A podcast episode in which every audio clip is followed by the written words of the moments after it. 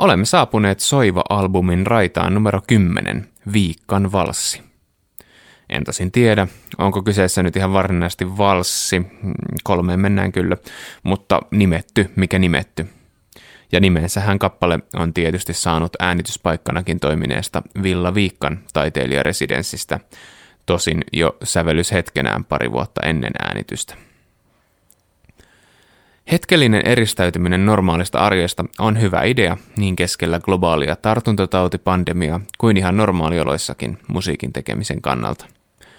Maisemien vaihtuminen sekä elämänrytmin muuttaminen tapaa tehdä hyvää luovuudelle ja on tietysti hyvien tyyppien kanssa myös ihan mahdottoman hauskaa.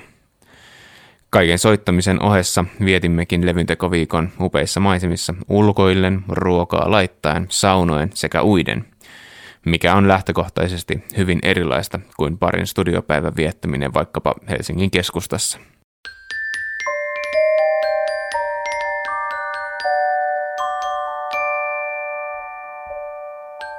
Muusta albumista poiketen Viikanvalssissa on yhtyeen perus trio-soundia täydennetty jälkiäänityksillä tehdyillä lisäyksillä. Melodiaa värittää kellopeli ja hämyisessä väliosassa kenties melko oudoilta kuulostavat pitkät äänet on saatu irti soittamalla vibrafonia kontrabassojousella. Miksausvaiheessa jousivetoihin on vielä lisätty runsaasti säröä ja kaikua.